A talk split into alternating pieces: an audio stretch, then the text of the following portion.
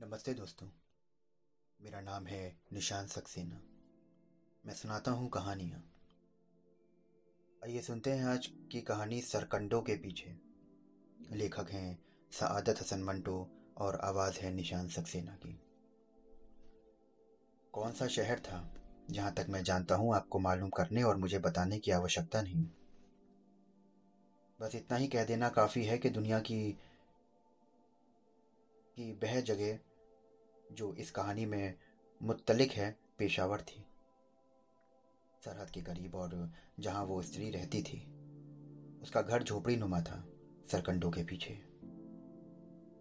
घनी बाढ़ सी आई थी जिसके पीछे उस औरत का मकान था, कच्ची मिट्टी का बना हुआ, चूँकि वो बाढ़ से थोड़े फासले पर था, इस वजह से सरकंडों के पीछे छिप सा गया था।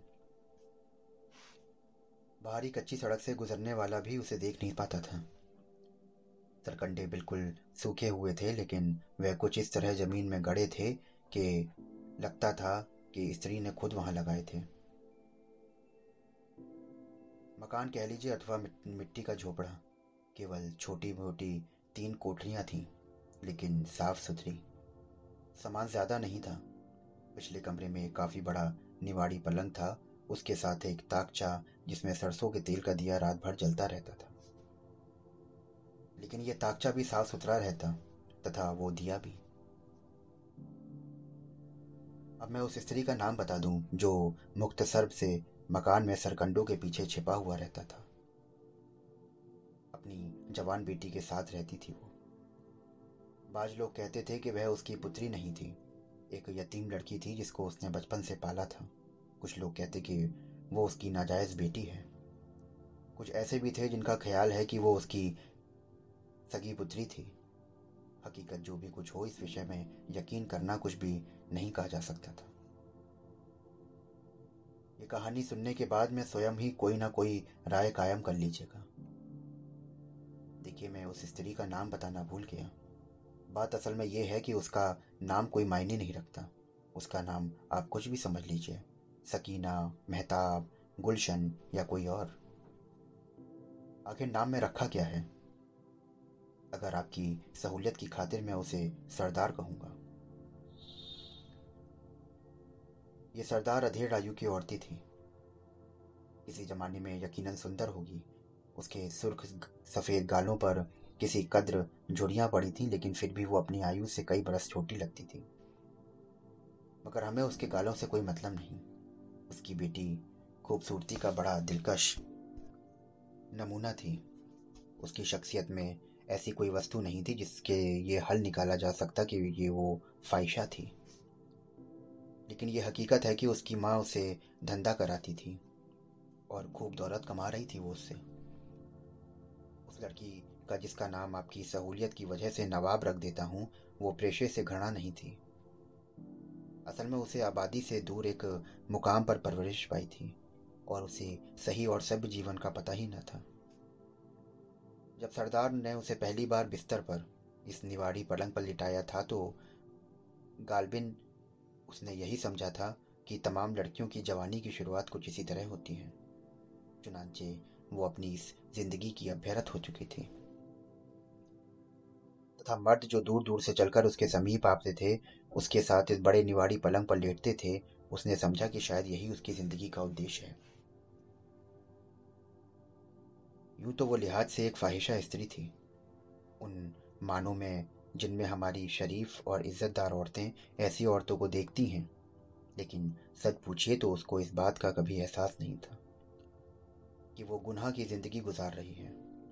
वो इसके बारे में गौर कैसे कर सकती थी, जबकि उसे तो कभी अवसर ही ना मिला था। उसके शरीर में खुलूस था।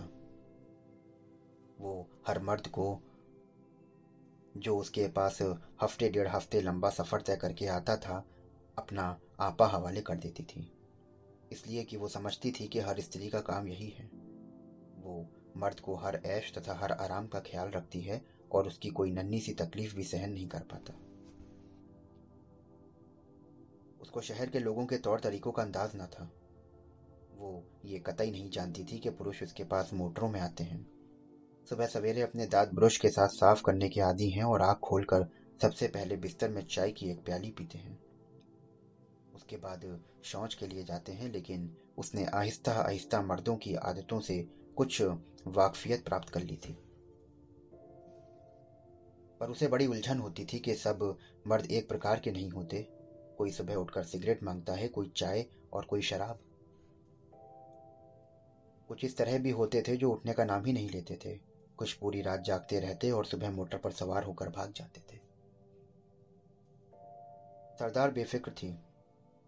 उसको अपनी पुत्री का या जो भी कुछ वो थी, उस पर पूरा विश्वास था कि वो अपने ग्राहकों को संभाल सकती है। इसलिए वो अफीम की गोली खाकर खाट पर सोई हुई थी। कभी कभार जब उसकी आवश्यकता पड़ती, मिसाल के तौर पर जब किसी ग्राहक की तबीयत ज़्यादा शराब पीने की वजह से खराब हो जाती तो वो नींद में के आलम में उठकर नवाब को नसीहत दे देती कि उसको अचार खिला दे या उसे नमक मिलाकर गर्म पानी पिला दे। सरदार इस मामले में बड़ी सजग थी। जैसे कोई ग्राहक आता, वो उससे नवाब की फ़ीस पहले ही प्राप्त कर लेती। अपनी मखसूस मुद्रा में दुआएँ देती कि तुम आराम से झूला झूलो। अफीम की एक गोली डिबिया से निकाल कर मुख में डालकर सो जाती। जो रुपया आता उसकी मालकिन सरदार थी। मगर जो तोहफे वसूल होते, वो नवाब के पास ही रहते थे। क्योंकि उसके पास आने जाने वाले मर्द दौलतमंद होते, इसलिए वो बढ़िया से बढ़िया वस्त्र पहनती और किस्म किस्म के फ़सल, फल और मिठाइयाँ खाती थी। वो प्रसन्न थी। मिट्टी से लिपे पुते मकान में जो केवल तीन कोठियों का बना था, वो अपने विचार से बड़ी दिलचस्प और बड़ी खुशगवार ज़िंदगी व्यतीत कर रही थी। एक फौजी अफसर ने उसे ग्रामोफोन और बहुत सारे रिकॉर्ड ला दिए थे। फुर्सत के समय वो उनको बजा बजा कर फिल्मी गाने सुनती और उसकी नकल उतारने की कोशिश किया करती थी। उसके गले में कोई रस ना था, मगर शायद वो उससे बेखबर थी। सच पूछे तो उसकी किसी बात को भी उसको पता ही ना था। और ना इस बात की इच्छा थी कि वो किसी चीज़ से बेखबर है तो वो उसको जाने। जिस मार्ग पर वो डाल दी गई थी उसको उसने कबूल कर लिया था बड़ी बेखबरी की हालत में। सरकंडों के उस तरफ़ दुनिया कैसी है, उस, इसके मुतल्लिक वो कुछ नहीं जानती थी। अलावा इसके कि एक कच्ची सड़क है जिस पर दूसरे तीसरे रोज एक मोटर धुआँ उड़ाते हुए आती है और रुक जाती है। हॉर्न बजता है और उसकी माँ अथवा कोई भी भी वहाँ आता तो वो खटिया से उठती और सनकंडों के निकट जाकर मोटर वाले से कहती कि, मोटर जरा दूर खड़ी करके, भीतर आ जाइए। वो अंदर आ जाता और निवाड़ी पलंग पर उसके साथ बैठकर मधुर बातों में मशगूल हो जाता। उसके यहाँ आने जाने वालों की तादाद अधिक ना थी। पाँच छः होंगे, मगर ये पाँच छः मुस्तकिल ग्राहक थे। और सरदार ने कुछ ऐसा प्रबंध कर रखा था कि उनका आपस में सामना या टकराव ना हो। बड़ी होशियार स्त्री थी।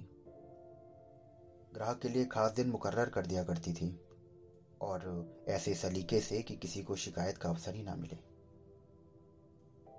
इसके अतिरिक्त ज़रूरत के वक्त वो इसका भी इंतज़ाम करती कि नवाब माँ ना बन जाए। जिस स्थिति में नवाब अपनी ज़िंदगी गुजार रही थी, इसमें उसके माँ बन जाना लाजमी था। मगर सरदार दो ढाई वर्ष से बड़ी कामयाबी के साथ इस खतरे से निपट रही थी। सरकंडों के पीछे ये सिलसिला दो ढाई डाल से बड़े हमवार ढंग से चल रहा था। पुलिस वालों को बिल्कुल इल्म ना था। केवल यही लोग जानते थे जो वहाँ जाते थे, अथवा फिर सरदार या उसकी बेटी नवाब। सरकंडों के पीछे एक मिट्टी, एक रोज मिट्टी के इस मकान में एक इंकलाब उत्पन्न हो गया। एक बहुत बड़ी मोटर गालबिन डोज थी। वहाँ आकर रुकी, हॉर्न बचा सरदार बाहर आई तो उससे देखा कि एक अजनबी है और उससे कोई बात नहीं की। अजनबी ने भी उससे कुछ नहीं कहा। मोटर दूरी खड़ी करके वो उतरा और सीधा उसके घर में घुस गया, जैसे सालों से आने जाने वाला हो। सरदार बहुत सिर पिटाई, मगर दरवाजे की दहलीज पर नवाब ने उस अजनबी का बड़ी प्यारी मुस्कुराहट से इस्तेमाल किया और उसे कमरे में ले गई जिसमें निवाड़ी पलंग बिछा था। दोनों उस पर साथ साथ बैठे ही थे कि वहाँ सरदार आ गई। उसने देखा कि अजनबी किसी दौलतमंद घराने का व्यक्ति है। खुश शक्ल और सेहतमंद है। उसने अंदर कोठरी में दाखिल होकर सलाम किया और पूछा, आपको इधर का माल किसने बताया? अजनबी मुस्कुराया। नवाब के गोश्त भरे गालों में उंगली डुबोकर बोला, इन्होंने। नवाब तड़क कर एक और हट गई। एक अदा के साथ। हाय मैं तो कभी आपसे मिली भी नहीं। अजनबी की मुस्कुराहट उसके होठों पर और अधिक फैल गई। पर हम तो कितनी बार तुमसे मिल चुके हैं। नवाब ने पूछा कब? कहा? अजनबी ने उसका हाथ गुद, गुदगुदा हाथ पकड़ लिया और सरदार की ओर देखते हुए कहा कि तुम अभी ये बात नहीं जान सकती। अपनी माँ से पूछो। नवाब ने बड़े भोलेपन के साथ अपनी माँ से कहा कि ये शख्स उससे कब और कहा मिला था। सरदार पूरा मामला समझ गई। वे व्यक्ति जो यहाँ आते थे, उनमें से किसी ने उससे नवाब का ज़िक्र कर दिया होगा। चुनांचे उसने नवाब से बताया कि मैं बताऊँगी तुम्हें। और ये कहकर वो बाहर चली गई। खाट पर बैठकर उसने डिबिया से अफीम की गोली निकाली और लेट गई। उसे तसल्ली थी कि व्यक्ति अच्छा है, कोई गड़बड़ नहीं करेगा। यकीन है कि इस विषय में कुछ कहा नहीं जा सकता। मगर कहना यही है कि अजनबी जिसका नाम हिम्मत खान था, वो जिला हजारा का बहुत बड़ा रईस था।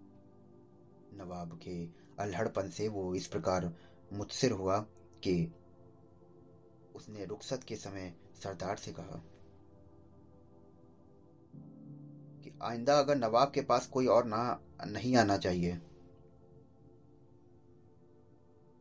सरदार होशियार स्त्री थी।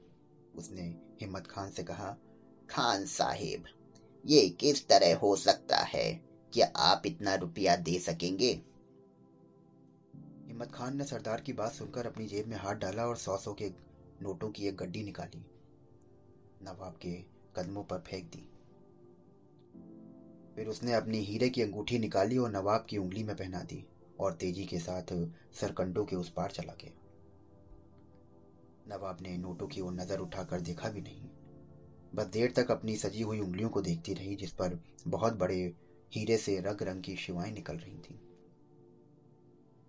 मोटर स्टार्ट हुई और धूल उड़ाती हुई चली गई।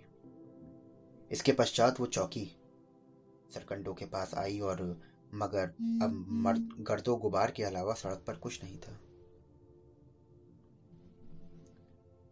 सरदार नोटों की गड्डी उठाकर उन्हें गिन चुकी थी। एक नोट और होता तो पूरे दो हज़ार थे। लेकिन उसे इस बात का अफसोस ना था। सारे नोट उसने अपने पास रख लिए।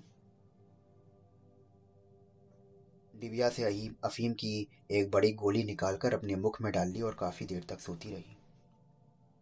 नवाब बहुत प्रसन्न थी और बार बार अपनी उंगलियों की ओर देखती, जिसमें हीरे की अंगूठी पड़ी थी। तीन चार दिन गुजर गए, लेकिन इस बीच उसका एक पुराना ग्राहक आया, जिससे सरदार ने बता दिया कि पुलिस का खतरा है, इसलिए ये कारोबार बंद कर दिया गया है।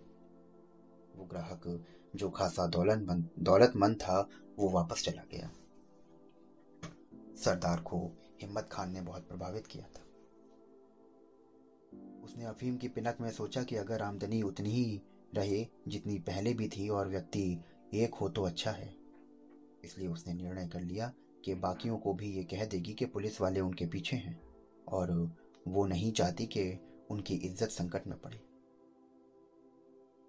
हिम्मत खान एक हफ़्ते के पश्चात नामुदार हुआ।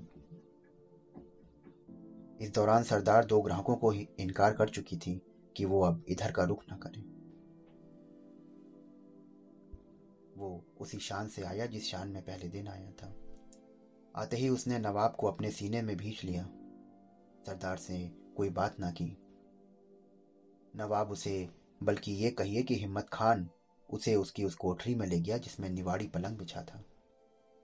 इस बार सरदार भीतर न आई और अफीम की गोली खाकर ऊँगती रही।